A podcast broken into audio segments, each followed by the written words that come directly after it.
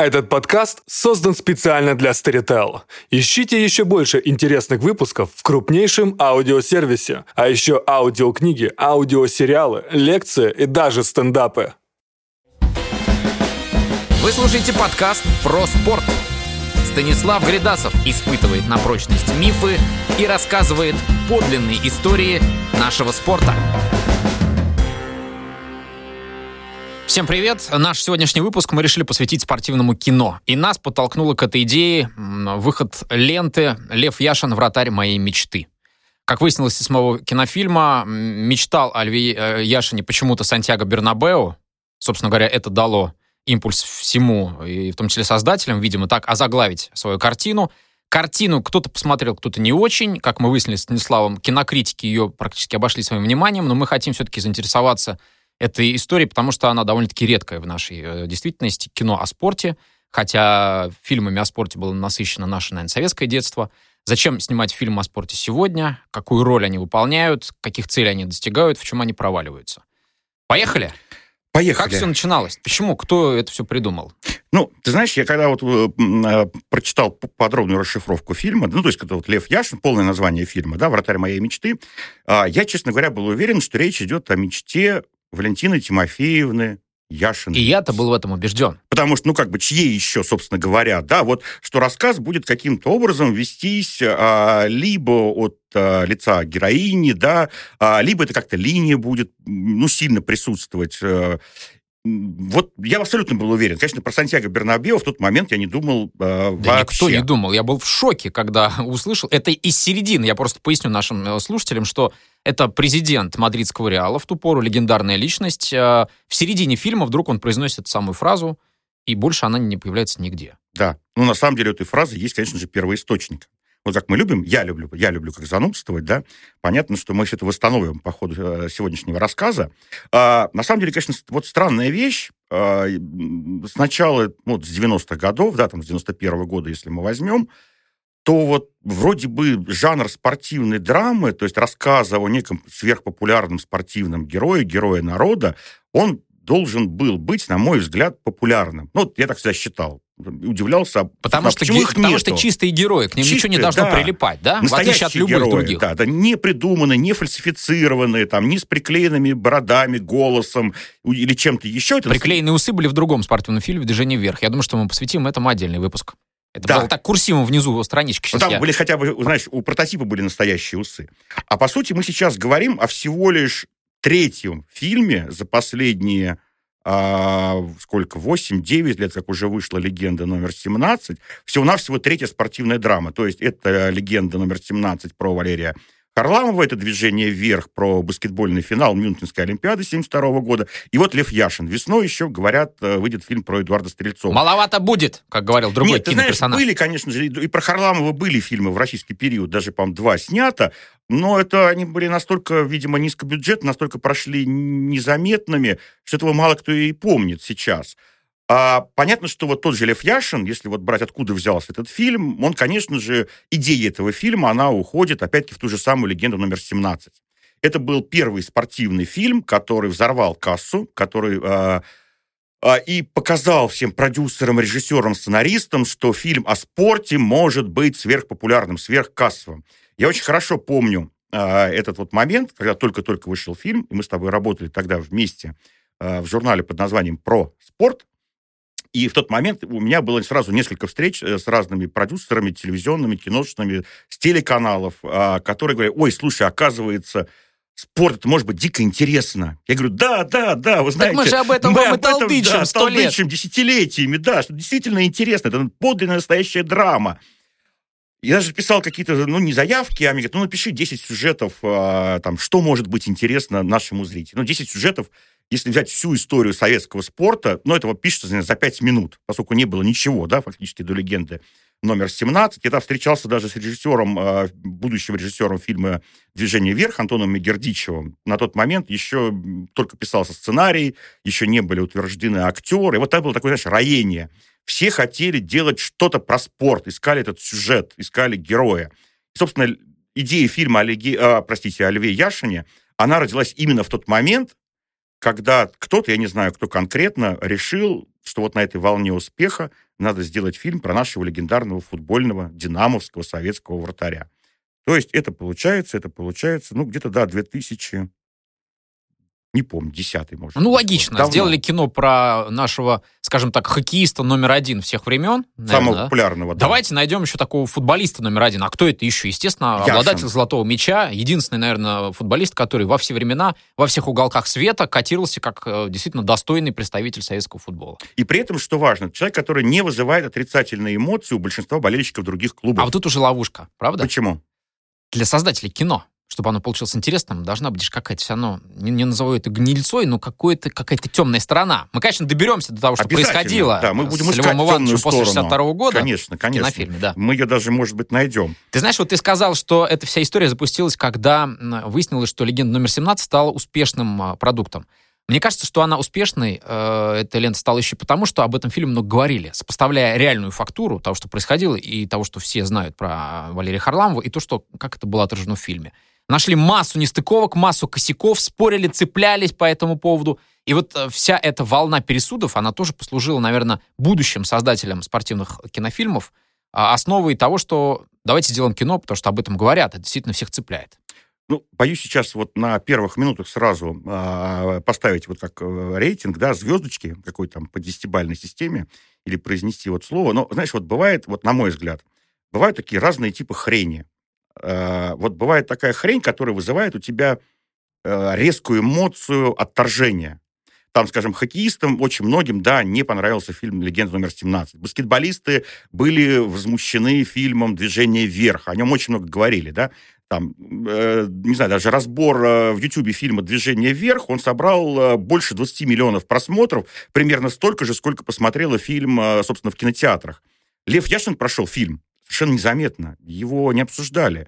Я пытался найти какие-то громкие кинорецензии, какие-то ну, серьезные разборы, или, не знаю, там, 10 э, фактов, э, которые исказили фильм Лев Яшин. Ну, что такое мелькает на каком-то очень дальнем фоне. Фильм не вызвал ни яростного, ни какого-то ни горячего одобрения, ни яростного отторжения. И вот это вот было заложено, наверное, в самой фигуре Льва Яшина, в его биографии. Она сложная она сложнее, чем э, Харламов, так это и дает основание Александр сделать интересное Белов. кино, если биография сложная. Ну, она у всех непростая, да? Валерий Харламов закончил свою жизнь под забором. А... Не Валерий Харламов, Валерий, Воро... Валерий Валерий Воронин. Воронин. Воронин закончил. Да, совершенно да, верно. Да. Харламова тоже трагическая судьба. Харламов погиб, да. да. Трагическая судьба. Одна авария, автокатастрофа. вторая, да, автокатастрофа. Но давай пошагово. А то мы сейчас, вы знаешь, как сразу подведем все итоги, э, сделаем выводы, а ведь многие фильмы не смотрели. Э, да, вот для... как еще избежать спойлеров? Вот э, очень интересно. Слушай, ну, на самом деле, в кинотеатрах он уже не идет а, вот в этих всяких вот бесплатных э, сервисах. Ну, можно и, найти, можно. Ну, можно. найти можно, нужно, нужно постараться, но вообще его банят. То есть вот там, скажем, ни ВКонтакте, ни в Одноклассниках, ни в Ютьюбе он так вот бесплатно не валяется. То есть его можно посмотреть за деньги, то есть заплатив либо на Ютьюбе, либо там через там другие какие-то, через киношные сайты, как я, например, сделал, да, подписавшись. А, но вот он не валяется бесплатно. Его посмотрело меньше на данный момент а, в кинотеатрах меньше полумиллиона человек. 500 тысяч всего-навсего. Для сравнения, движение, вот мне даже самому страшно, я смотрю на эту цифру, которую я выписал, и не ошибся ли я, 5, а, наверное, 5,4 миллиона все-таки. Ну, то есть даже... Да, под... у тебя без запятой здесь, У меня без запятой. Да, наверное, я увлекся. 54 миллиона многовато что-то для нашей страны. 5 для нашего баскетбола. Ты не стал говорить Хорошо. это, да? Чтобы опять не фильм не тренер, фильм тренер Козловского, который вышел прямо вот на пиковый момент, то есть впереди у нас чемпионат мира по футболу да. в России, да. Вот этот фильм специально выпускали именно к чемпионату мира, чтобы на этой Было волне... громкое сопровождение. Громкое да. сопровождение, он провалился, да, в прокате. Его посмотрел всего-навсего 3,5 миллиона зрителей. Это мало. Это провал. Это провал. Давайте фиксируем. Это да, провал. Это провал. То есть в 7 раз меньшее количество просмотров, это как вообще назвать? Вообще вот ни про, о чем. Ты про эти звездочные э, рейтинги звездочки, значит, да? Тут какая-то, не знаю, черные дыры. Мы в другую при этом, сторону при должны этом, идти. Да, вот мы смотрим, а, какие были усилия вложены. Ведь а, начнем с того, что даже 6 лет назад, 6, э, за 6 лет до премьеры фильма, если быть точнее, в 2013 году сам Владимир Владимирович Путин благословил создателей на фильм о героическом Яшине. Если посмотреть э, в титрах внимательно список тех людей, которые каким-то, видимо, финансовым, в первую очередь, э, образом помогали этому фильму. Там, извини, вице-премьер на тот момент российского правительства Ольга Голодец, это и само «Динамо», это и ВТБ, это и Усманов, и Гуцериев, и Сергей Вадимович Степашин. То есть подбор людей, которые способствовали выходу этого фильма, он ну, мало кому так везет. Слушай, ну при таком э, охвате поддержки кино низкобюджетным быть не должно было. Оно и не, оно, оно, оно, конечно же, не низкобюджетное. Если есть две официальные цифры, насколько вообще эти цифры можно считать официальными, потому что понятно, что бюджет российского кино это не открытая информация, которую можно. Как и бюджет российского спорта во многом. Ну да, скажем так, это такая немножко серая зона, да. Есть две цифры, которые можно считать ну, относительно официальными. На сайте Кинопоиск указано, что бюджет 360 миллионов рублей – для сравнения, там же указано, что бюджет движения 450 миллионов рублей. Ну, как бы не на порядок больше. Не на порядок. Не на порядок. Ну, на больше, 100 миллионов это серьезная разница, но тем не менее. Там холоп, скажем, дороже, например, еще дороже, чем движение вверх. Кстати, да, ремарочку. Холоп только вот буквально на днях, для тех, кто слушает нас э, практически Сразу. с пылу жару, да. только на днях холоп превзошел по количеству движения. кассовых сборов движения, да. собственно говоря, да. Вот. А по данным IMDb, э, бюджет Льва Яшина составил 6 миллионов долларов. То есть это порядка, ну, грубо, грубо, около 500 миллионов. То есть а, по факту а, фильм в касс, собрал кассу либо в три, либо в четыре раза меньше, чем бюджет. Конечно, это провал. О чем тут говорить? Ну, это каюк. Каюк. Да. Ну, давай. Кинематографичный, конечно, термин, но... Не зря же мы с тобой по два раза посмотрели этот фильм да. с ручкой, блокнотом. блокнотом да. да. Да, это вот э, любимое занятие тех кинокритиков, которые так и не сподобились посмотреть, да, начать и искать нестыковки, косяки и прочее, прочее, прочее, прочее. Но это не все, о чем мы сегодня будем говорить, потому что все равно кое-что было сделано хорошо, и мы обязательно это выясним, чтобы сразу не отпугнуть тех людей, которые скажут, ну, понятно, сейчас будут мочить плохое кино, зачем это слушать надо? Надо! И надо посмотреть своими глазами, чтобы сделать выводы. С чего начинается фильм? Фильм начинается с, со сцены игры на таком-то гаревом плохом поле. Нет, нет, нет, нет, нет, нет. Фильм начинается с того, что летит чайка. Вот буквально как у Чехова. Ну, правда, у Чехова она не летела, она была мертвая, да, там ее убили. А тут летит чайка. А, афишная тумба, титр большой, март 1949 года, город Гагры. То есть, понятно, это люди, разбирающиеся в футболе, сразу понимают, что это сборы, да, это первые сборы, выехали на море, где хорошая погода, афишная тумба. А, на тумбе, если вот на стоп нажать, можно разглядеть, что а, там что-то, какой-то концерт или что-то проходит в честь а, юбилея товарища Сталина. Сталину в 49 году а, 70 лет. Собственно говоря, страна празднует. То есть мы понимаем все-таки, что фильм, ну, такой исторический, да, ну, то есть, ну, там нет ляпов. соблюден, да. Я даже, даже, даже посмотрел вообще все фамилии на афишной тумбе, да, все настоящие фамилии. Люди постарались, то есть взяли действительно каких-то вот реальных скрипачей, пианистов, вот все, что вот было именно в 49 году. И вот страшный ветер сносит шляпу, ну, какого-то гуляющего мужчины. Это образ, Ром, образ. Это же, это же кино все не просто так. Киноцитата, если, да. да. Если чайка летит, она должна... Куда-то пол... она должна прилететь. Выстрелить, как у Чехова, да, да из ружья. Слушай, ну чайки по-другому стреляют. В основном, мне кажется, в качестве... На голову. Да. На, да. Но, знаешь, Но если, это на, на если юбилей говорят. товарища Сталина, значит, ну, как-то, наверное, Сталин должен это в кино... Если шляпа а, от ветра летит, вот и тогда уже вторая, вторая сцена, это вот тот самый футбольный матч, предсезонка, трактор Сталинград, Динамо Москва, где Яшин пропускает свой, молодой Яшин, пропускает свой знаменитый, глупейший, странный гол, когда фактически... Порывом вет... ветра, порывом мяч ветра, в ворота. Как, да, как ту самую шляпу, да, да. Гол, который описан во всей литературе, который, ну, как считается, подкосил его карьеру, стал настолько глупым и обидным. В кино над этим смеются, на трибунах сидит старая динамовская гвардия, опытные игроки, там Бесков, не знаю, там, Соловьев, Блинков, а играет, видимо, что-то юноши или дубль, да, это вообще первый матч Яшина за дублирующий состав. Ну, ему то ли 21, то ли 22 года. Вот. Ну, 29-го года рождения, то есть ему там, ну, ну там 20, ну, еще 20 не исполнилось, да, он октябрьский. Там 19 с половиной лет ему. И они все хохочут. Вот он, нелепый гол, который... Переч... Опять, это же не случайно, этот нелепый гол, он несколько раз еще... Э, история с нелепыми голами, она будет возникать вот таким рефреном, да, в фильме. При этом э, я как зануда, естественно, заинтересовался. Ну, такой матч был, это правда. Правда, не очень понятно, когда он был, в 49-м году или в 50-м, версии разнятся. Но это, в общем, по большому счету, честно говоря, наверное, не важно. Ну, как бы на общий сюжет ни судьбы Яшина, ни, э, не знаю, времени, эпохи, по большому счету, это не влияет никак. Но самое интересное, что Яшина после этого матча никто не убрал запас.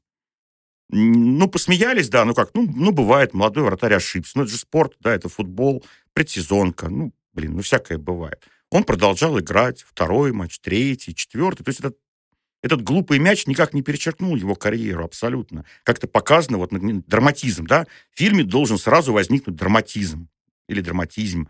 То есть там Александр Белов, э, больной страшной болезнью, корчится на баскетбольной площадке, а потом встает и забивает победный мяч американцам. Вот здесь тоже нужен какой-то драматизм. Вот он, нелепый гол.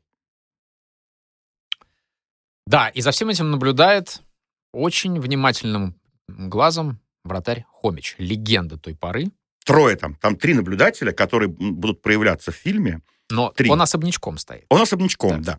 Вместе стоят, естественно, тренеры, сидят, точнее, да. А это Михаил Иосифович Якушин, легендарный тренер московского «Динамо», который, собственно говоря, привел под, послевоенное московское «Динамо» к победам в чемпионате СССР, его помощник, недавний э, защитник московского «Динамо» Иван Станкевич, и тогда чуть в стороночке стоит Алексей Хомич, легенда послевоенного футбола, вратарь, стоит с фотоаппаратом. И, понимаешь, Хомич, он же мудрый, правильно? Он же сразу, он сразу видит вратаря вратаря, рыбак рыбака издалека. Тут, как, правда, не скажешь невооруженным глазом, потому что он все-таки смотрит, э, так сказать, да, видоискатель. В, в, да, видоискатель, да. И он же понимает, что за Львом Яшином большое будущее. И он сразу его на всякий случай фотографирует. На память. Первый матч Яшина. Конечно, вряд ли Хомич в этот день, вообще в этот год и в это время вообще уже фотографировал, это достоверно неизвестно, но воспримем это как, опять такой сценарный ход, да, как вот. Комич официально считается учителем же Яшина, поэтому, опять-таки, два тренера, нужен драматизм. Ведь Якушин не может ошибаться, правильно? Главный тренер. Он же великий, он легенда, он профессор, он хитрый Михей, он легендарный.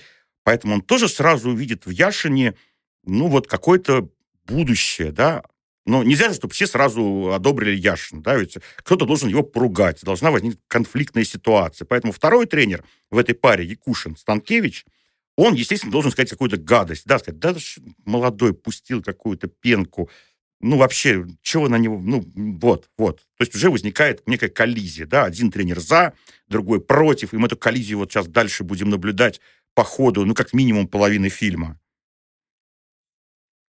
Рома, ты замолчал? Заслушался? Заслушался. И прям, знаешь, вот опять как будто картина этих самых кадров опять поплыла перед глазами. Я тоже вспоминаю.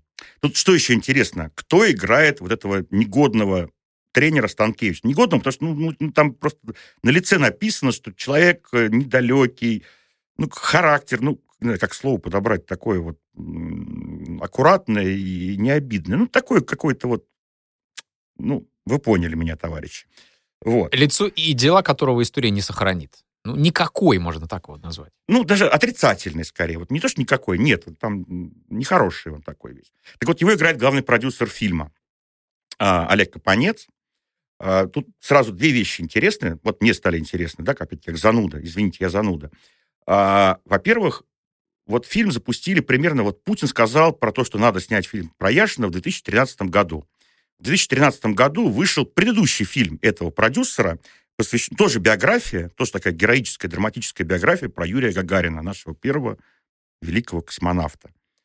А, назывался «Гагарин первый в космосе». Так вот, при бюджете фильма 7 миллионов долларов фильм продюсера Капанца собрал 1,2 миллиона долларов, то есть, ну, 6, да, с половиной, сколько, сколько раз меньше получается. В общем, кофе и булочки для съемочной группы отбились. А собрал он э, всего-навсего 200 тысяч зрителей в кинотеатрах. И вот на волне этого дорогостоящего, оглушительного провала фильма про Гагарина ему тут же доверяют сделать фильм про Льва Яшина. Вот я вижу в этом какой-то стратегический замысел, не знаю, чей это замысел, динамовский замысел или правитель, не знаю. Но... Стас, ну ты сейчас как Станкевич выступаешь. Вот э, молодой продюсер ошибся, значит все, он на нем крест надо ну, какой поставить. Он молодой? Нет, какой он нет, молодой? надо взять на заметку его и верить в то, что в следующий раз он выстрелит. Ну давай смотреть он дальше. должен был выстрелить как раз на этом проекте. Так не вышло же, видишь. Ну и, кстати, Станкевич. Ну, вот оригинальный, настоящий Станкевич из 1949 года. Э, в фильме ему так в районе полтинника, ну, как продюсеру, да, соответственно. На самом деле, это молодой человек, ему всего 35 лет, он только закончил играть в футбол, э, такой легендарный динамовец, э, товарищ достаточно близкий, Михаил Иосифович Якушин, иначе бы он не позвал его с собой, да, вторым тренером. И сам Яшин в своей книге, она вышла в 1976, по-моему, году, или 77 могу ошибиться, он так описывает этого Ивана Ивановича Станкевича. Человек мягкий и интеллигентный. Именно Станкевич, вот после того глупого гола от сталинградского трактора, залетевшего с ветром, именно он утешал в реальной жизни Яшина и говорил ему, слушай, да фигня. Ну, ничего страшного. Молодой вратарь бывает даже с опытными вратарями. И Станкевич, на самом деле, у него интересная судьба. Дело в том, что, хотя в фильме он проживет очень долгую, насыщенную жизнь, на самом деле он очень рано ушел из футбола, потому что он был из профессорской научной семьи. У него, ну, как бы считается, футболисты же все идиоты, да, они такие вот, вот был у отца три сына. Угу. Вот, а, а третий футболист. Третий футболист. Да. Вот. Папа у Станкевича был профессором МГУ, заведующий кафедрой потом в станкостроительном институте. И сам Станкевич очень недолго поработав в футболе в московском «Динамо», ушел преподавать, стал кандидатом наук и ну, такую хорошую научную советскую карьеру э, сделал. В кино он, конечно, совсем другой и про другое. Он нужен не для этого. Ну так э, к этому мы привыкли уже и на примере того самого фильма «Легенда номер 17», что иногда исторический факт им можно пожертвовать в угоду творческому замыслу. Вот спорный вопрос.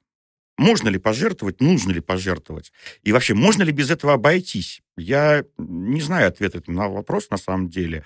Это то, что меня интересует. Вот прикидывая фантазии сценаристов, режиссеров, продюсеров и сопоставляя их с реальной жизнью героев, ну, можно знаешь, ли без этого обойтись? Можно говорить просто о том, как о факте, собственно говоря, свершившемся, что реальность, какая она существует, и реальность, как она отображена в фильме – Э, соединяются через сценарий, собственно говоря, фильма. Сценарий, который пишется, переписывается, который находится под надзором людей, которые знали правду, и в конце концов все утвердили. Как я понимаю, главным э, утверждателем такого сценария стала, собственно говоря, вдова Льва Ивановича Валентина Яшина. Ну, мы не знаем, как она работала со сценаристами, и насколько вот весь фильм, да, вот все эпизоды, все линии любовные, футбольные, там, бытовые, что... Не, ну, то... любовную она точно никого это, не пустила. Это, конечно, это, конечно. А актриса Юрия Хлынина, которая играет э, молодую Валентину Яшину в фильме, она вместе с актером Александром Фокиным, который играет, соответственно, молодого Льва Яшина в кино, они приходили, естественно, перед премьерой, за день до премьеры к Ивану Урганту на Первый канал, и там Юлия Хлынина сказала, что лично Валентина Тимофеевна утверждала их как пару. Не по отдельности, а даже как пару, что вот именно, да, вот это вот мой муж Лева, а вот это вот, да, это я. И Хотя я взгляд... смотрю фотографию молодой Валентины Тимофеевны, вижу, что она такая была брюнеточка, темненькая такая достаточно, а актриса, ну, такая прям жгучая блондинка. Ты знаешь, а мне кажется, она похожа. Да. Вот мне показалось. Вот по... Ну, понятно, кроме фотографий, да, каких-то вот небольшого количества фотографий, которые можно найти в интернете, я молодую Валентину Тимофеевну Яшину не видел, но мне показалось, что, знаешь, вот по какой-то вот по мимике, по улыбке, по каким-то по выражению глаз, не знаю, может быть, это мои фантазии, но мне показалось, она, как раз вот она похожа на Валентину Тимофеевну, что-то в ней вот есть от молодой Валентины в характере, в, во внешности. Ну, брюнетка-блондинка, это на самом деле же не так важно, по большому счету. Вот тут можно простить э, вот, любую сценарную придумку. А вот в эпизод, собственно говоря, ведь вот э, с чего начинается фильм, да, и с чего начинается движуха в сценарии.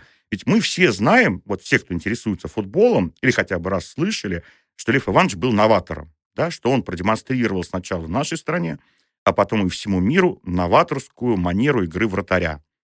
То есть это человек, который кто рукой стал а, далеко выбрасывать мяч в поле. Это первый, кто стал играть не только на ленточке, то есть ну, на линии ворот, да, но и так стал, так сказать, хозяином штрафной площади, который выполнял роль такого последнего защитника, страховал их, да, который вот, ну, вот не было аналогов, как принято считать, ни в СССР, а, ни в мире. Эта манера, она заявляется сразу же в том самом вот первом матче, который вот заканчивается этим анекдотичным голом ворота Яшина, потому что он там бегает по штрафной, и над ним, естественно, там все смеются, ну, диковинка какая-то, да, чушь, вратари так не играют 49-м или в 50-м году. Ну и понятно, не запустил бы такую ну, пенку, да, если, если да, бы стоял, стоял в воротах. Спокойно, да. Конечно, он там руку поднял бы, у Яшина рост был метр восемьдесят девять, либо прыгнул бы, либо поднял руку, а тут засуетился, выбежал, столкнулся с своим защитником, не разобрался в ситуации, вот он, вот он тебе гол, да, чушь. И вот этот Станкевич, который неприятный тренер, э, слэш-продюсер, он говорит, ну что за цирк?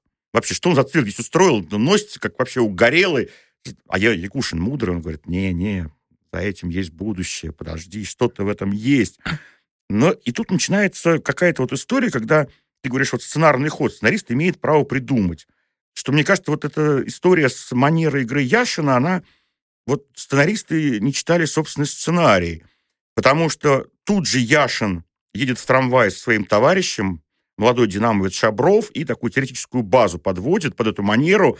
Говорит, вратарь это же игрок, а не третья штанга. То есть, э, ты же знаешь, мы, мы знаем с тобой, что вратари, что футбольные, что хоккейные, э, жутко не любят э, выражение «стоял в воротах». Да, этот глагол они не приемлют, только играют. Играл, мы да. играем в воротах, это страшно обижает.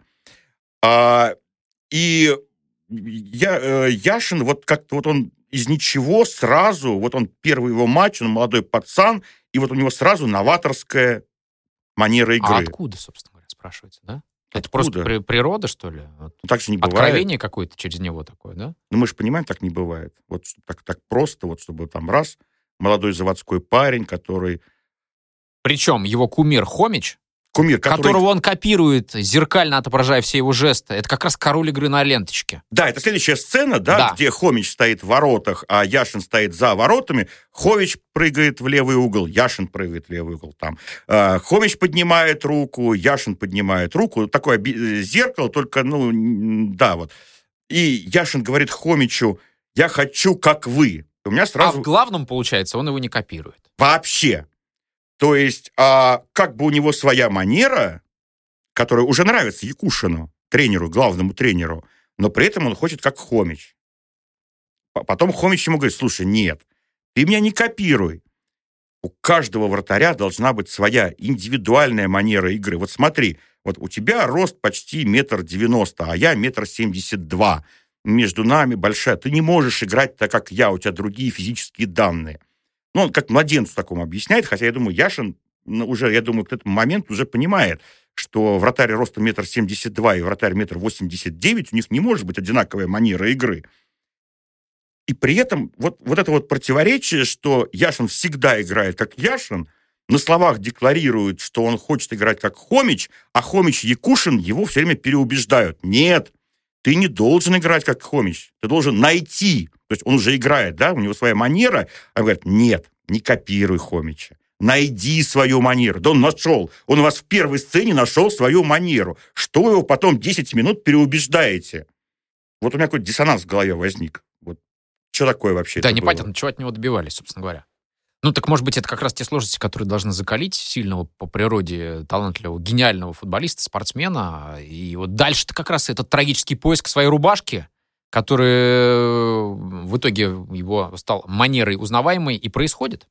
А где? Он не меняет манеру. Он, э, начиная от первого э, матча, где он молодой пацан, которого только-только взяли в «Динамо», он уже э, со своей вот яшинской узнаваемой манерой игры и до 71 года, когда его весь мир провожает с почетом на пенсию его величайшего вратаря 20 века, он вообще не меняет свою манеру. Ничего с ним не происходит. Он не меняет ни систему тренировок, ни манеру игры. Она ни разу не подвергается какой-то серьезной футбольной критике. Ничего не происходит.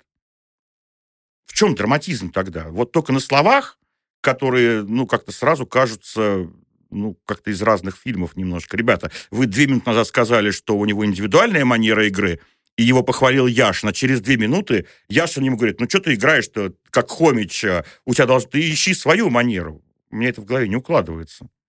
Да, и таким образом мы переходим уже к следующей важной сцене, когда э, Яшин дебютирует для себя во многом неожиданно в основном составе «Динамо» в матче против московского «Спартака». Эта да, сцена это снята достаточно ярко. А, да, вот тут надо еще, кстати, заметить из, э, может быть, той малой части нашего сегодняшнего разбора, на которую все-таки стоит обратить внимание, что создателям фильма, конечно, благодаря э, современным компьютерным технологиям удалось создать интересную картинку Москвы и вообще действительности той эпохи. Что-то дорисовано, что-то снято.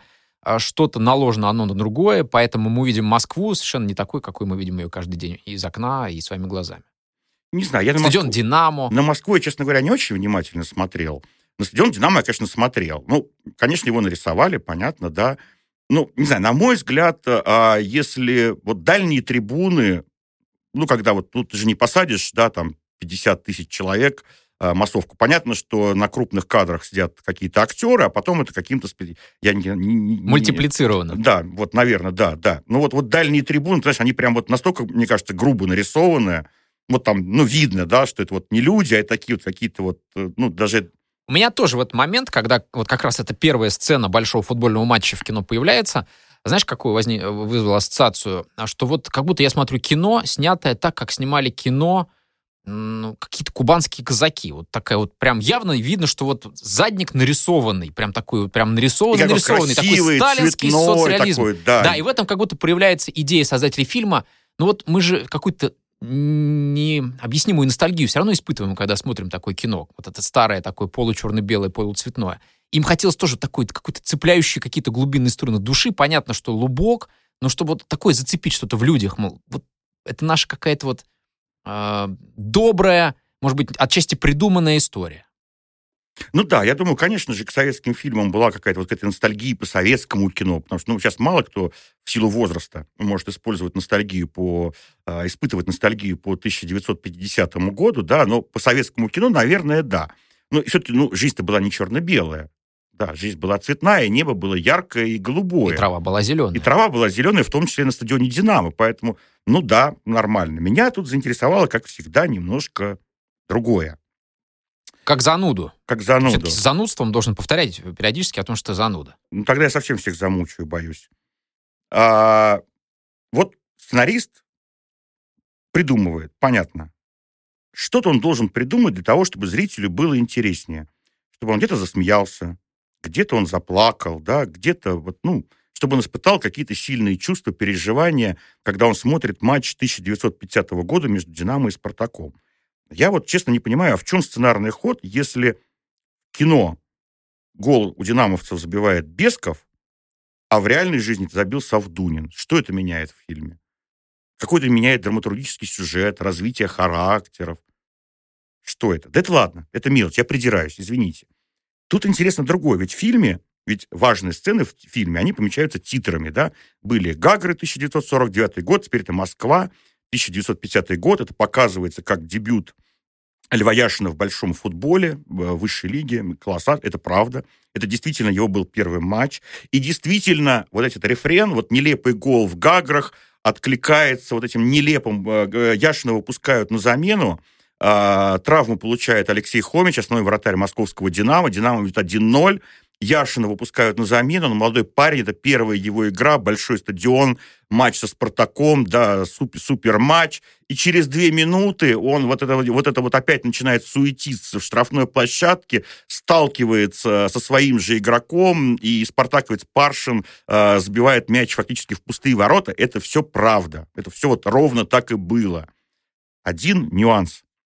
В фильме это показано как матч, который перечеркнул на долгие годы карьеру Льва Ивановича, после которой он ушел в запас. В книге Льва Ивановича есть даже такая фраза э, на дол... в книге самого Льва Ивановича, оригинальной, которая вышла при его жизни, есть такая фраза «На долгие пять лет я попал в запас». Вот.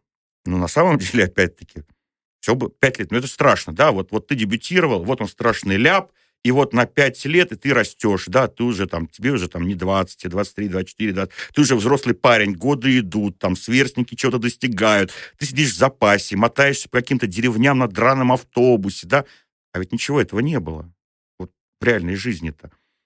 Я не знаю, можно ли было это изобразить, как было на самом деле, потому что ведь э, вот 2 июля они сыграли 1-1 со «Спартаком», но же 6 июля, через 4 дня, Яшин снова вышел на поле уже как основной вратарь московского «Динамо». И именно этот матч перечеркнул, не со «Спартаком», не та ошибка. Именно этот матч с тбилисским «Динамо» 6 июля 50 года, вот он посадил Яшина на лавку, правда, не на 5 лет, а на 2, на 2,5, где Яшин пропустил 3 гола за полторы минуты от Так, подожди, давай, подожди. Я сейчас немножко запутался. Я думаю, что Давай. вместе со мной запутались и наши Давай, слушатели. восстанови правду. Лев Иванович сам в своей книге написал, что ошибка на пять лет перечеркнула его развитие. Да, но он писал про ошибку не в матче со Спартаком, Ах, вот оно что. а про матч с Тбилисским Следующим, Динамо. про 6 следующий. Вот, вот именно этот матч-то его, собственно говоря, и от... потому что три гола, ну ладно, одна дурацкая ошибка, но бывает. Опять это футбол. Люди взрослые понимают, ошибаются все. Тем более молодой вратарь, пиковая ситуация. Основной вратарь получил травму. Второй вратарь на тот момент Динамо, Яшин третий вратарь. Второй вратарь Саная, он лежит в больнице, некого выпускать, но ошибся молодой. Его выпускают, Хомич еще не восстановился, да, его выпускают на второй подряд игру, и вот 4-1 ведет Динамо, и Яшин за полторы минуты три гола пускает 4-4. Правда, Динамо выиграла потом, Бесков забил победный мяч 5-4, но вот после этого да. Так, вот мне кажется, что в этом периоде начальной э, сцены фильма уже, ну, как бы должны быть сделаны какие-то выводы, какое-то развитие характера или ситуации, или какое-то понимание должно мы из этого э, должны извлечь. Ошибка в Гаграх, ошибка, а, значит, в официальной игре. Между ними, собственно говоря, идет обсуждение, собственно говоря, этой манеры новой, откуда берутся ошибки. Но вот такое ощущение, что есть какое-то топтание на месте, да? Вот Ну да, ничего, итоге, не- что, ничего, да, ничего хорошо. не происходит. Да, Две да. сцены, запараллеленные явно, совершенно одинаковые Да, по да. содержанию. Между ними, а, собственно говоря, осмысление происходящего и, И, и ничего. и ничего. А ты знаешь, эта история была бы гораздо интереснее, если бы режиссер, продюсер, сценаристы рассказали, как было на самом деле. На мой взгляд, было бы интереснее. Потому что понятно, что в фильме все вот это вот ну, это нельзя сказать противостояние, потому что а, Хомич учитель, Яшин ученик, Яшин безмерно уважает э, Хомича. Кстати, это Носит в за- фильме показано. Да, это показано, да. Носит чемоданчик за ним, что-то чему-то учится, расспрашивает его. И Хомич к Яшину относится не как к конкуренту, который хочет отобрать у него место в составе, а как старший учитель к молодому начинающему вратарю и всячески ему помогает. Нету никакого конфликта в этом, да, нет противопоставления учитель-ученик, нет. Но там же был третий. Что самое интересное, у «Динамо» был третий вратарь. Тот самый Вальтер Саная, который по возрасту находится примерно в равном промежутке от Яшина и от Хомича посередочке. Безусловно, талантливый, отчаянной смелости, рослый, а, начал раньше, чем Лев Яшин, а, уже проявил себя. И при этом, при этом, замечу, именно про него, про Вальтера Санаю начинают говорить, что Саная начинает использовать, не знаю, эту новаторскую манеру игры, когда вся вратарская площадка становится зоной ответственности вратаря. И именно Санай, не Хомич, вратарь старого поколения. А, Стас, ну так вот ты как раз начал когда излагать. У меня созревал такой вопрос, а зачем же изъяли такую интересную фигуру из повествования фильма? А когда ты вот сейчас об этом говоришь, выясняется, что ну понятно для чего. Чтобы, Для чего? Ну, все, чтобы все заслуги Яшину приписать киношному. Чтобы выстраивался вот такой просто легендарный миф, такой сусальный, и все. Ну так, а кому интересно смотреть социальный миф? Ведь именно вот игротское, Но кому-то захотелось человеческое Видимо, противостояние... кому-то захотелось такое снять. Кому-то захотелось. Но ведь интересно как раз ведь драматизм а, яшинского входа в футбол, он был в прямой конкуренции с Санаи, который был старше, опытнее, а, достаточно популярный игрок. Он достаточно рано даже, его даже он уже начал входить в тройки а, сильнейших а, вратарей Советского Союза. А, и Яшин его съел. Ну, как А чем он взял его? Давай тогда расскажем и историю да, в итоге-то Санаев, в итоге, Санаев, простите, в итоге даже психанул и ушел из московского «Динамо». То есть он не выдержал конкуренции, он ушел и ушел, э, вернулся в родную Грузию, потом в Баку переехал и очень быстро закончил. То есть он фактически, ну, как бы карьера его пошла резко на спад. А Яшин его съел всего за один год. И так они изъяли э, талантливого голкипера Саная из своего киноповествования, может быть, чтобы не злить лишний раз какой-то важный и сложный момент наших грузинских товарищей. Я не знаю, я только предполагаю, почему.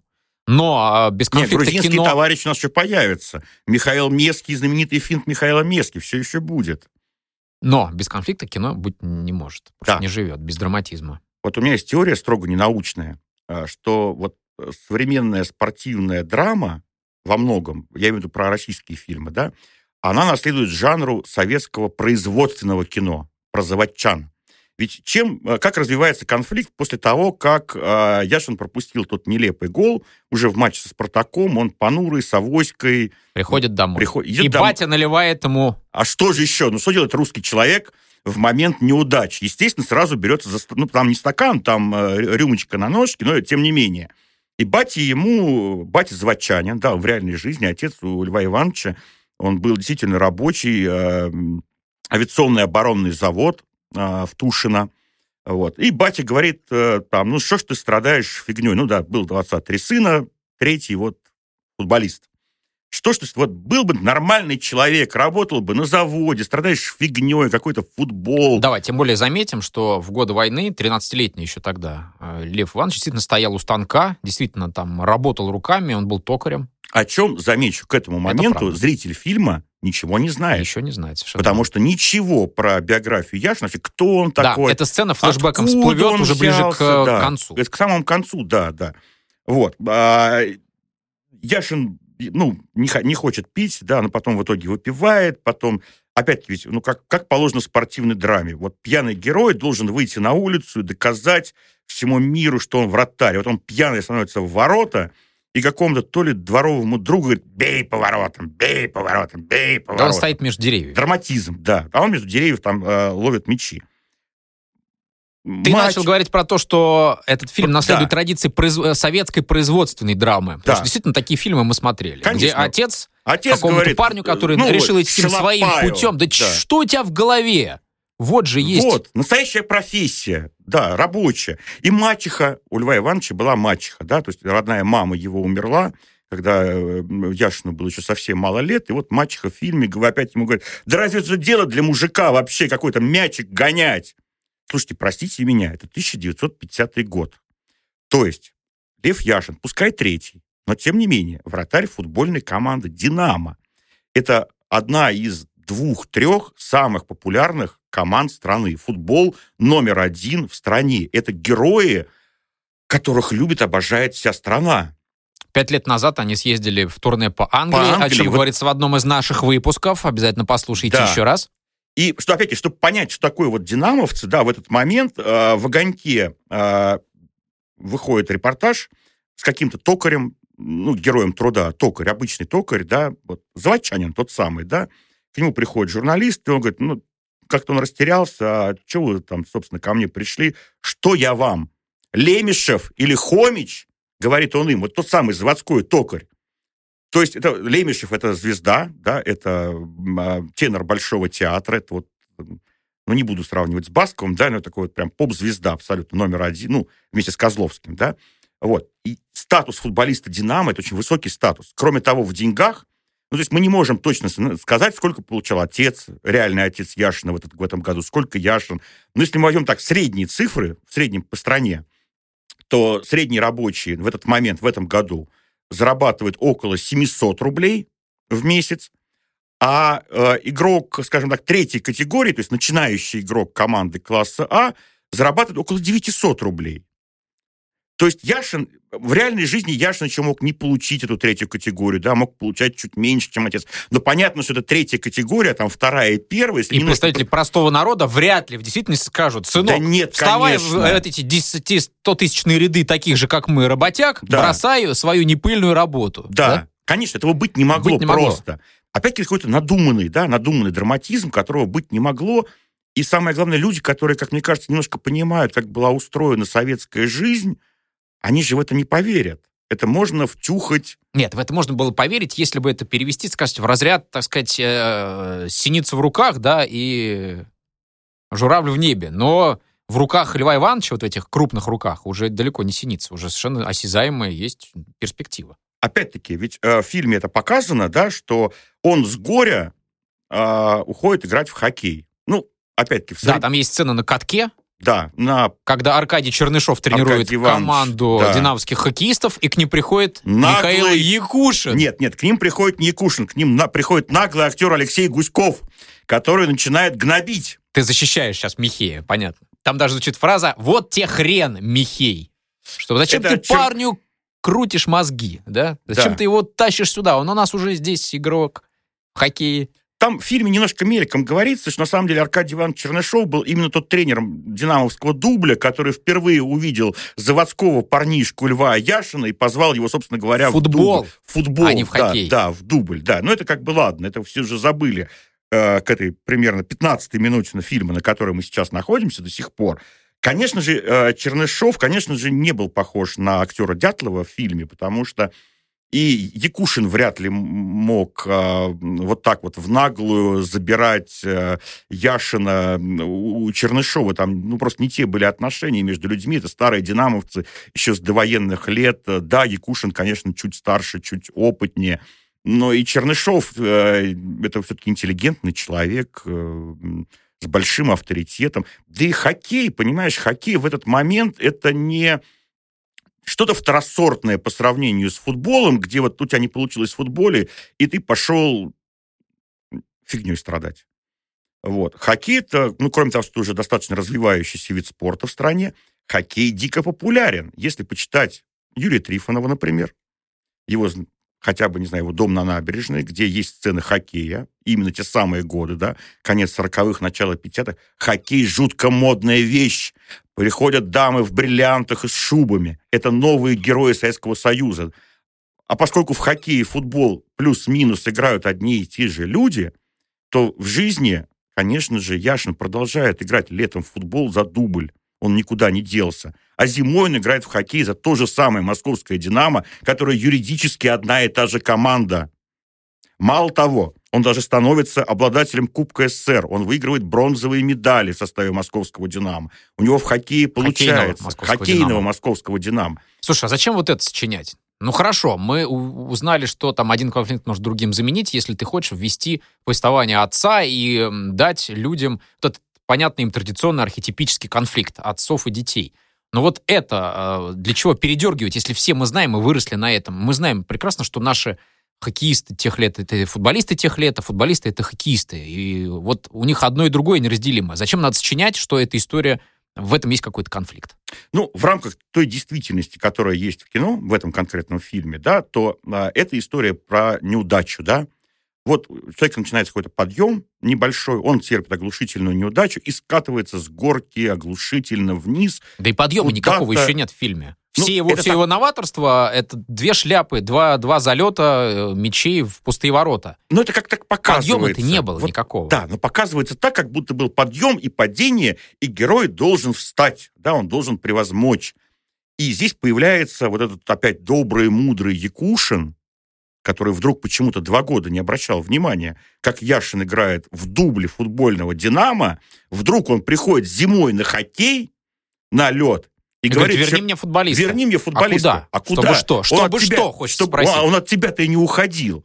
Я не знаю, что они хотели. Мудрость Якушина показать. Хотя куда он смотрел два года тогда? Куда вообще? Где его были И глаза? где он собирался зимой тренировать футболиста Яшина?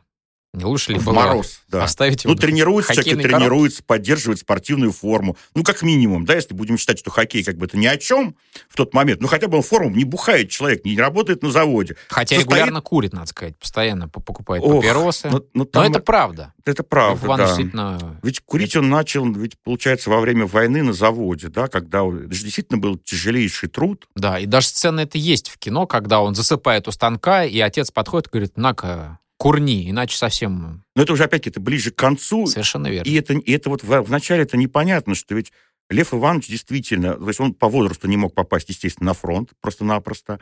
В 13 лет э, он работает, начинает работать на заводе, на оборонном заводе. Делает две смены. Делает две смены. Это, значит, плохая еда, да, все-таки это нехватка еды, как минимум. Скорее всего, это плохая еда. Это тяжелый труд для 13-летнего, ни физически, ни морально, не окрепшего мальчика.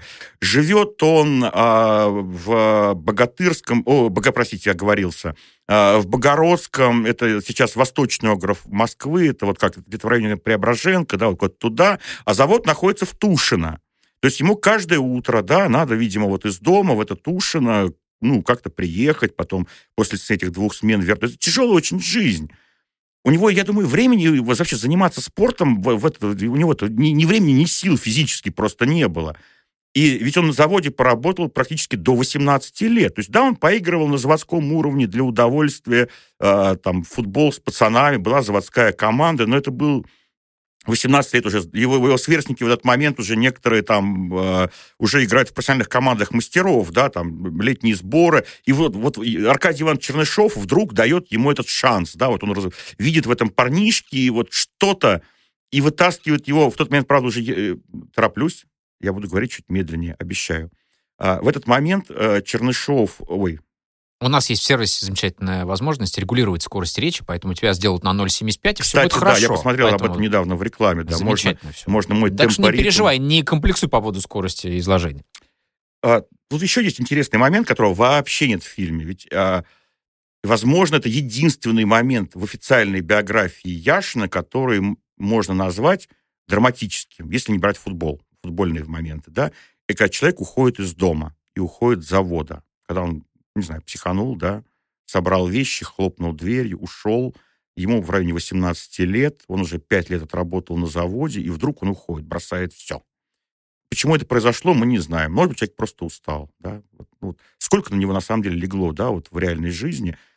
Да, и вот курить начал в 13, да, вот это вот плохая. Это всю жизнь же было, да, вот эта язва, которая тоже возникла где-то ближе к концу 60-х В одной годов. единственной сцене, когда да, он пьет непонятно. соду, да, да, запивая соду, ее про... минералкой минералкой какой-то. Да, но это уже, это уже 71 год даже, да. Это он вот, уже да. уходит. Это он уже Это уходит. матч. А это же мучил его всю жизнь, вот это вот голодное, военное, тяжелое детство. И вот эти сигареты, это еда, это язва, это же всю жизнь было. Этого в фильме тоже нет. Вот, вот говоришь, драматизм. Вот настоящий драматизм. Вот он, это что, не драматизм? Вот эта тяжелая жизнь подростка. Да, она стандартная для ровесников Яшина. Да, так э, жили, ну, не знаю, наверное, сотни тысяч мальчишек э, в стране. Но, простите меня, лучшим вратарем мира 20 века, человеком, которого уважают во Франции, в Бразилии, в Англии, в России, в Грузии, где угодно до сих пор, стал Лев Иванович Яшин. Наверное, что-то в нем было. Что мы узнаем про это из кино?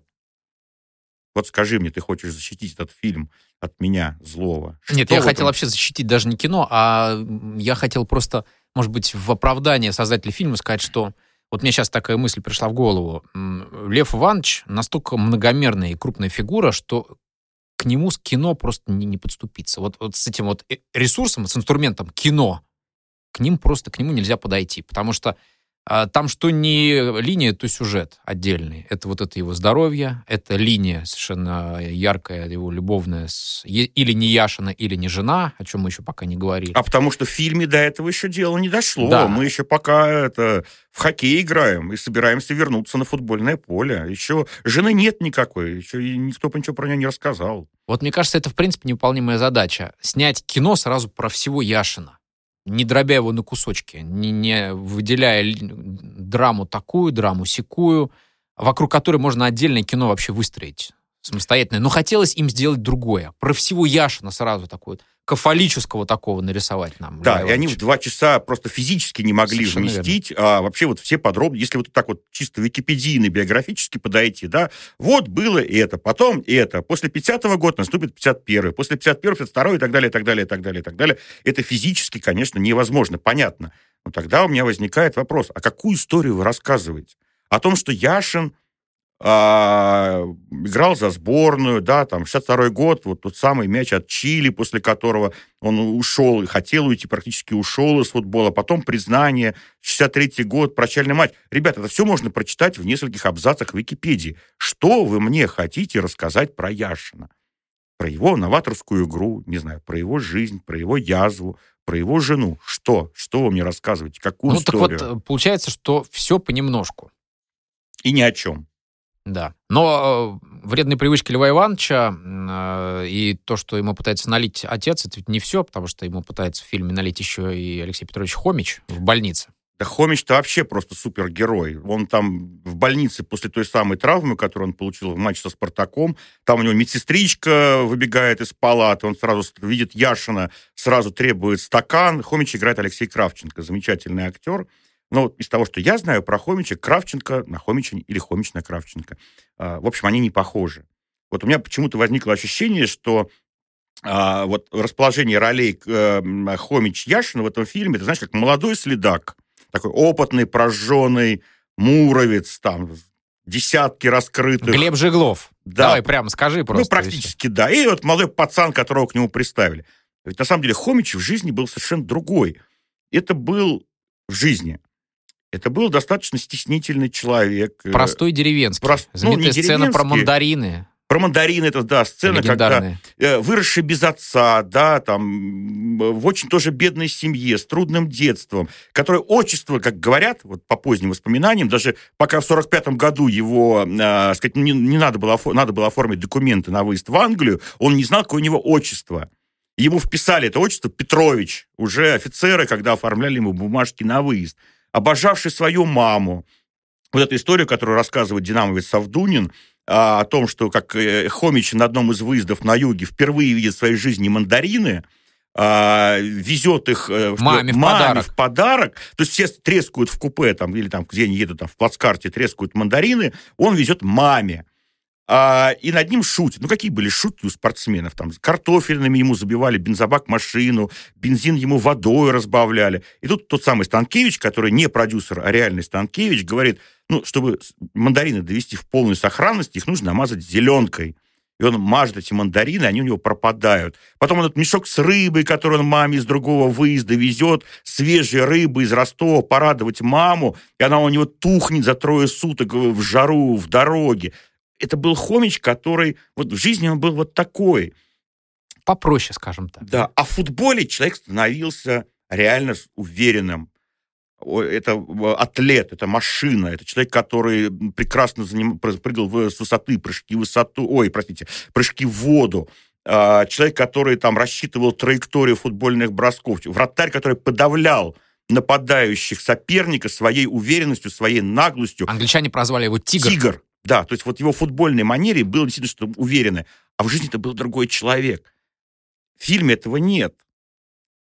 И вот преображение Хомича из живого человека, настоящего, супергероя на футбольном поле, оно могло быть показано и как вот оттениться с преображением Яшина, который ведь в реальной жизни тоже был, ну, не застенчивый, нет, но достаточно простой человек, который не любил славу, не любил тусовки, да, там, в общем, за всю свою жизнь никто про него не скажет, там, Яшин тут попал в компании в какой-то там, куда-то там, там, да, там, залип в ресторане, в поезде, там, или что. Нет, не было. Любил дочек своих двух, любил жену, дома в основном любил время проводить, вот не в этих вот. Этого тоже нет ничего в фильме. Кстати, еще, вот мы все рассказываем, рассказываем, а жены-то в фильме еще нету. Вот. Так хочется как раз к этому как к главному подойти практически. Давай. Но я уже говорил о том, что, на мой взгляд, э, прототип и реальная Валентина Тимофеевна друг на друга не похожи. Ты мне Я не возразил, согласен, да. опираясь, опять же, на то, что и сама Валентина Тимофеевна эту актрису утвердила на роль фактически, но согласилась, что так оно и было. Но вот насколько справедливо и вообще насколько красиво эта линия, по-твоему, изложена в кино? Ой. Ты знаешь, я ради интереса, сейчас так просто делать, я взял книгу, э, не- не- не- недавнюю книгу ЖЗЛ, вышедшую про Льва Ивановича Яшина, и так вот просто в поиске э, вбил слово «Валентин». Ну, для удобства поиска Валентина Тимофеевна. Я, правда, не учел, что еще Валентином звали Валентина Иванова, товарища Льва Яшина по сборной многолетнего. Так вот, Валентина Тимофеевна в книге упоминается, дай бог, раз в шесть. Зато Валентин Иванов раз в 600. А какие были у них настоящие отношения, мы опять-таки этого не знаем. Муж и жена. Муж и жена, верная жена. Ты знаешь, это опять советская традиция. Ведь э, в советской журналистике было запрещено писать э, вообще как бы спортсмен тот человек, который приносит родине награды. А у него нет личной жизни, у него нет болячек, у него нету... Если у него... Жена у него есть, но это верная подруга, которая всегда сидит дома и встречает его с цветами. У него нет проблем, у него всегда одна жена. У него Крепкий тыл. крепкий тыл. Все. Вот нам в фильме показали, по сути, крепкий тыл. И все. Почему они четыре года встречались, но не женились? Они поздно же поженились. Так я посмотрел очень бегло. Валентина Тимофеевна выросла, рано потеряла отца и мать. Она выросла в том же районе Тушина, где работал, ходил, Яшин ходил на завод. Наверное, они как-то пересекались, да, на танцах. Где-то там, не знаю, там, может быть, вместе шли, не знаю, от проходной, я не знаю, там, почему, ну, трамвая, наверное, не было до Тушина. Какая-то была жизнь, наверное, интересная, наверное, сложная. В кино это показано одним моментом про фамилию, да, вот один раз. Когда она... Они приходят в ЗАГС. Да, когда они приходят в ЗАГС, и она то ли отказывается, то ли что. Она вот, сомневается, брать Сомневается, фамилию мужа. А да. вдруг что? А вдруг что, да. Яшин обижается, Лев Иванович. Так было и в реальной жизни, говорят. Что его очень сильно расстроило. Наверное, за этим стоит какая-то история, да, какая-то драма настоящая, подлинная, которая в фильме нет и, наверное, быть не может. Потому что об этом сама Валентина Тимофеевна не разрешает рассказывать. Сама не рассказывает и другим не разрешает. А больше тогда никто и не узнает. правда? Конечно, никогда. И уже никогда не узнает. А надо ли узнавать? Но вот почему-то, тут опять же мы можем мостик обратно в спорт бросить, выбегая из ЗАГСа в кино, Фокин, играющий Яшина, когда его кто-то узнает из брачующихся следом в этом ЗАГСе, говорит, вы же Яшин, футболист. И он А так отрезает, не футболист я, а вратарь. Вот что в этом за, как ты думаешь, за сюжет? То есть он хочет быть футболистом, но понимает, что его место всего-навсего вратарь? Вратарь не футболист? А я это по-другому услышал. А как? Я услышал, что вратарь — это больше, чем футболист. А, Хотя, если честно, мне эта фраза кажется очень глупой. Ну, в чем тут противоречие? Да, вратарь, да, футболист. Ну, или бывают еще нападающие. Ведь, кстати, Лев Иванович, а, он же в хоккее с мячом, он был нападающим. И ему очень это нравилось. Ведь может быть, может быть, это, кстати говоря, очень неизученная тема, как ни странно, про величайшего вратаря 20 века. Может быть, вот та самая его индивидуальная манера, она родилась из того, что ему нравилось играть в поле.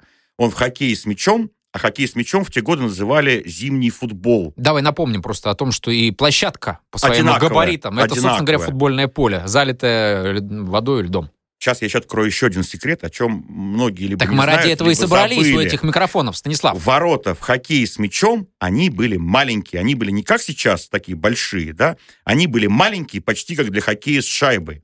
И Яшин был полевой игрок. И, возможно, вот эта страсть его к большому полю, вот, она и проявилась в том, что ему вот тесно было в этих футбольных воротах. Он хотел двигаться.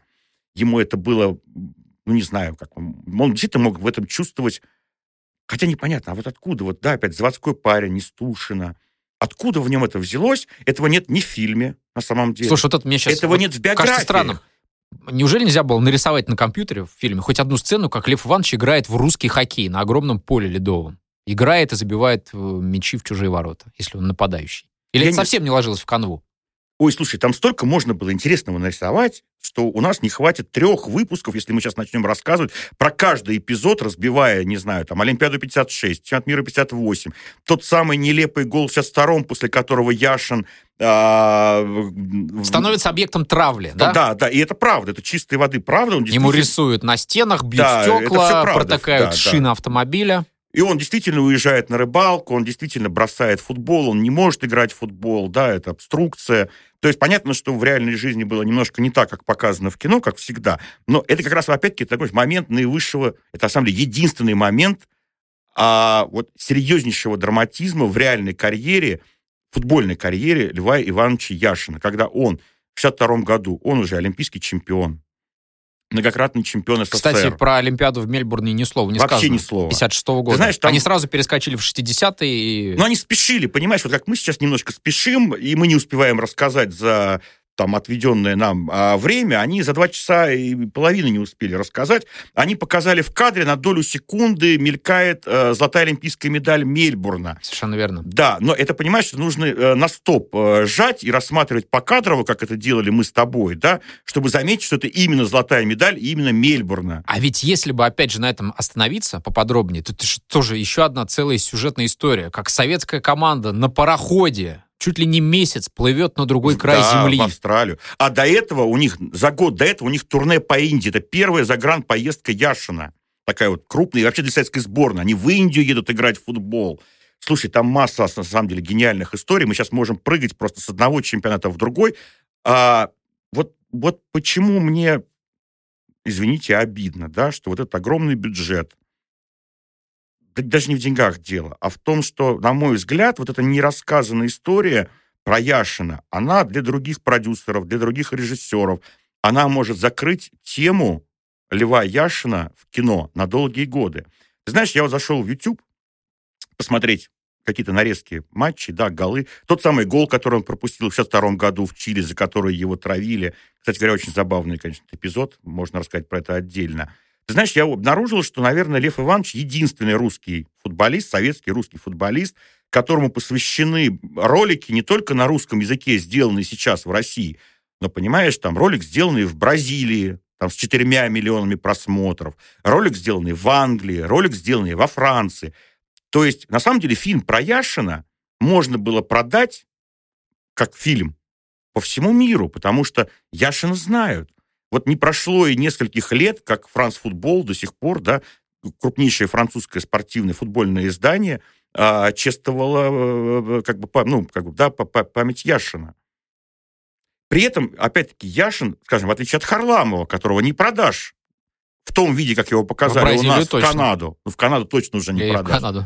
А фильм про победу наших над американцами не продашь в Америку. Ну, это ладно. А Яшин, он ни для Бразилии не является антигероем, ни для Англии, ни для Франции, ни для Грузии. Он везде свой. Но показывать нечего, к сожалению. Вот из этого фильма нечего показывать. Ну и, наверное, можно уже в конце э, жизни Льва Ивановича и в конце нашего выпуска вспомнить... Э, Но мы же не будем спойлерить, что там было дальше, или будем? Ну, мне кажется, надо, потому что вот как, когда я смотрел финальные сцены, когда уже другой актер играет э, старого уже последние дни жизни Льва Ивановича, э, Яшина, я вдруг подумал, что, собственно говоря, можно было бы из этого как раз и сделать основу сюжета. Последние дни, потому что все мы знаем о том, что Лев Иванович из-за и вредных привычек, тяжелых, тяжелейших условий своей жизни – а, заканчивала жизнь очень глубоко больным человеком. Там и онкология, и язва желудка, и в конце жизни у него не было обеих ног. Хотя в фильме он э, в последней сцене едет на стадион «Динамо», совершенно бодрый таким пожилым мужчиной выходит, ну, там пытается там попрыгать да, где-то да, там да. даже в воротах. Подпрыгнуть до верхней да. перекладины, да. Так вот, мне кажется, что, собственно говоря, старый Яшин, мог бы быть, собственно говоря, основой, основной, основной конвой фильма, а все сцены футбола могли бы быть его воспоминаниями, которые должны были бы складываться, конечно, в какую-то историю. Должны были быть в какой-то степени поучительными. Почему получилось так, как получилось? Знаешь, честно говоря, я, я тоже про это думал, когда еще ни, ничего не знал про этот фильм, а только готовился его смотреть. Я думал, конечно же, что во многом эта футбольная история будет рассказана глазами, переживаниями вот позднего Яшина, который, который сидел за пустым столом, да, да ведь его усадили, он не знал, чем себя занять. он умер в 90-м году, да, в 1971 году его торжественно проводили, 19 лет после этого... Лев он Иванович не Лев... знал, чем себя занять да. в этой жизни. Его занимали, его брали на одну должность, на другую, да, там, ну, где-то бросали. Так вот в этом как раз и драма. Так, вот 19 сними лет этого жизни. Яшина в сером помещении за пустым столом, не знаю, с сигаретиной нет... дымящейся, да. и пускай дальше рождаются какие-то воспоминания о яркой жизни, что-то такое. А вот, понимаешь, вот этот человек, который ничего больше не умел в жизни, да, кроме как ловить мяч, который всю жизнь это любил, поэтому так долго играл потому что ему это нравилось, да, потому что он следил за этим. Я имею в виду, следил за своим здоровьем, да, несмотря на вредные привычки, тем не менее, несмотря на это детство тяжелейшее, он тянул как только мог, до... Он на 100% свой да. ресурс, собственно говоря, футбольный, да спортивный да на 150, мне кажется, да, уже там все сверстники давным-давно закончили, он продолжал играть и на высочайшем уровне. Он даже попал в заявку сборной СССР на чемпионат мира 70-го года, как получается, это уже... 40, почти два года. Да. И потом вот эти 19 лет за пустым кабинетом, то ли легенда, то ли нужен кому-то, то ли... Да, семье нужен, да, есть любящая семья, есть любимые дочки, да, это здорово. Но вот человек не нашел себя в жизни, а вот, наверное, вспоминал, да, действительно. И сидел же он эти 8 часов за рабочим столом пустым, на котором не было ни бумажки, ни ручки, непонятно, ни компьютера, ни пишущей машинки. Не было там люди куда-то ушли, какое-то совещание, дела. Вот, вот, вот, вот. А, вот она, истинное приложение. Вот тут придумывай да, если ты творец, а создатель а потом фильма, это страшная сочиняй, болезнь, придумывай. да, вот эта болезнь, которая начинает разрушать твое здоровое тело, как ты привык, что твое тело тебе повинуется, тренируемое тело, да, тело, которое тебе позволяло прыгать, вытаскивать мячи из девятых, играть по всей штрафной, а, не знаю, выбегать, брать пенальти, не знаю, там, ногами отбирать мяч у нападающих соперника, и вдруг это тело медленно начинает тебе отказывать, и ты ничего уже не можешь. Это, конечно, не драматизм, да, это, конечно, вот... Ну, да это ерунда какая-то. Это ерунда, с каждым могло подумаешь, случиться. да, подумаешь. Ведь должен плакать зритель, да, в конце плакать. фильма. Кстати, вот хоть одна слеза выкатилась. Честно, вот я человек сентиментальный. Я часто плачу, когда смотрю кино, честно признаюсь. Я на движении вверх в конце. И я, А тут я нифига. и я. Плачет только фейковый Николай Николаевич Озеров, так сказать, скупой мужской Да, слезой. отдельная тема, которой мы сегодня не коснулись, но, Блин, кстати, жаль. Так, так интересно. Знаешь, такие... На самом деле, ты знаешь, вот сцена а, вот с Озеровым и Синявским, это такие остатки сценария. Там же было три сценаристов. Было масса разных вариантов сценария, которые Валентина Тимофеевна Яшина а, рубила на корню. И у меня есть подозрение, что вот сценарист Валуцкий, сценарист старой школы, автор десятков хитов советского кино, который прекрасно понимает, как двигать характеры, да, как двигать драматургию, как есть двигать школа, да, есть как школа, говорят. да, как развивать сюжет. Ведь там есть такой маленький такой, знаешь, зачаточек вот этого несостоявшегося сценария, когда а, Яшин на футбольном поле меняет в воротах Хомича, а в комментаторской кабине сидит Синявский, а за его спиной... а за его спиной сидит Озеров. Синявский, который как комментатор, как легенда послевоенная, сделал имя Хомичу, и вот он уходит, и когда Яшин возвращается уже снова после этих самых пяти лет, которых на самом деле не было, а было всего два, и они были другие, он возвращается на футбольное поле, и там уже в комментаторской кабине сидит Озеров. А вот- Озеров летописец как раз эпохи Льва Ивановича. Да, совершенно верно. Это понятно, что кто-то из сценаристов до этого додумался и заложил этот сюжет внутрь. Но Хороший зритель да. этого не поймет. А знаешь, в он чем не преемство знает. между ними там в качестве детали? В чем? Термос. А не заметил. термос у Вадима Станиславовича стоял, и, видимо, Николай Николаевич тоже перенял эту привычку, и, заметь, все сцены в фильме, где появляется Озеров, у него стоит термосочек. Но ведь И зритель- даже я для себя подумал, что как же, как же классно прийти на работу, комментировать футбол, и вот термос с чайком, чтобы стоял. Ну, ты же комментатор. Вот приятная Я штука, нет. которую я себя в этом фильме нашел. Видишь, кто-то все-таки думал. Вот ты находил и нашел только гадости одни, а нам пора подвести итог, и итог не должен быть убийственным. Мне кажется, ни для индустрии спортивного кино, ни для этого фильма, даже этого фильма, который мы с тобой сегодня разбомбили. Мне кажется, э, что э, эта тема, тема Льва Ивановича, все-таки она не закрыта этим фильмом. Может быть, это, пускай послужит, э, как, знаешь, говорят, хорошая попытка, но вот пускай это будет в таком контексте. Пускай это будет хорошей попыткой, но можно, могут последовать последующие, другие, более удачные. Тем более, что действительно масса фактов, масса сюжетов, масса реальных драм, сцеплений характеров, которые были в биографии Льва Ивановича и людей, которые его окружают, не затронуты никак. Это еще не паханное поле. Здесь еще есть кому и над чем поработать. Вот я бы так сказал. Знаешь, я всегда говорю так. Я всегда очень рад, когда выходит кино, посвященное спорту советскому или российскому. Потому Мне что мы за любую движуху в нашей индустрии. Да, мы за, инду- за то, чтобы наша индустрия росла, чтобы больше появлялось болельщиков, да, чтобы они вдохновлялись примером, будь то советские спортсмены, или российские спортсмены, или зарубежные спортсмены, чтобы был пример для наших, это по-советски сейчас прозвучит, да, для наших мальчишек, но это так именно и работает. Мальчишки растут на кумирах в любой стране, в любые времена. И, конечно же, Яшин — это, безусловно, та фигура, вот, про которую надо и снимать и документальные фильмы, и художественные. Поэтому, конечно, я за. Но я просто, честно говоря, я был очень расстроен тем, что получилось. Ну хорошо, что дальше, по-твоему? Ну, то, что ты расстроен, мы поняли по предыдущему часу наших с тобой э, препирательств. А что будет дальше? А дальше будет Стрельцов. Пускай он будет другим. Давай просто в конце. То есть пожелаю В- ему в удачи. последних да? Мы, мы же еще и не видели, Пускай он да? Он еще другим. не вышел, да. да. Пускай э, кино про Эдуарда Стрельцова и все последующие биографические, это очень сложный жанр, кинофильмы про наших реальных спортивных героев не будут похожи на альбом с фотографиями, который э, вдова или кто-то там сын листает и умиляясь, ага, вот да, это было хорошо, это было ох, а вот здесь мы, а вот так. А то, что между вот страничками, то, что упало в темные провалы, и то, что по-настоящему интересно, Можно я скажу еще одну гадость? последнее. Последнюю. Вот ты же наверняка, как и я, бывал в гостях, когда ты приходишь, там есть некоторая пауза, там кто-то накрывает на стол, не все гости еще собрались, и тебе вручают на тебя занятия, да?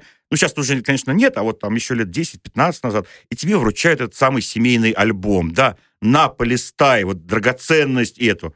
И вот ты сидишь как дурак, листаешь, смотришь какие-то непонятные люди, непонятные судьбы, что в этом интересного, и скучаешь. Конечно, кино вот не должно быть таким. Ни про спорт, ни про... Вообще ни про что. Поэтому я за хорошее кино. Мы за хорошее кино, и мы за то, чтобы кино о спорте в нашей стране снимались. Пожелаем э, создателям следующих лент делать это кино интересным, и таким, которое, не знаю, можно было бы пересмотреть по второму разу. Потому что мы со Стасом вряд ли пересмотрим э, по какому, Третий- по пятому или по шестнадцатому я, я- разу. нет, я два раза уже все Хорошо. Да, да. Ну, на, на третий ты, наверное, уже не решишься. Нет, на третий не пойду. Нет. Я посмотрю в третий раз «Движение вверх» и в четвертый раз «Легенду». Мы назвали сегодняшний э, фильм между собой со Стасом как раз по аналогии «Лев Яшин. Движение вниз». Давай на этом поставим точечку. Точку. Спасибо. До свидания. Вы дослушали до конца и хотели бы послушать еще? Просто зайдите в Storytel и слушайте без рекламы и без ограничений все, что пожелаете. Слушайте, будьте умнее.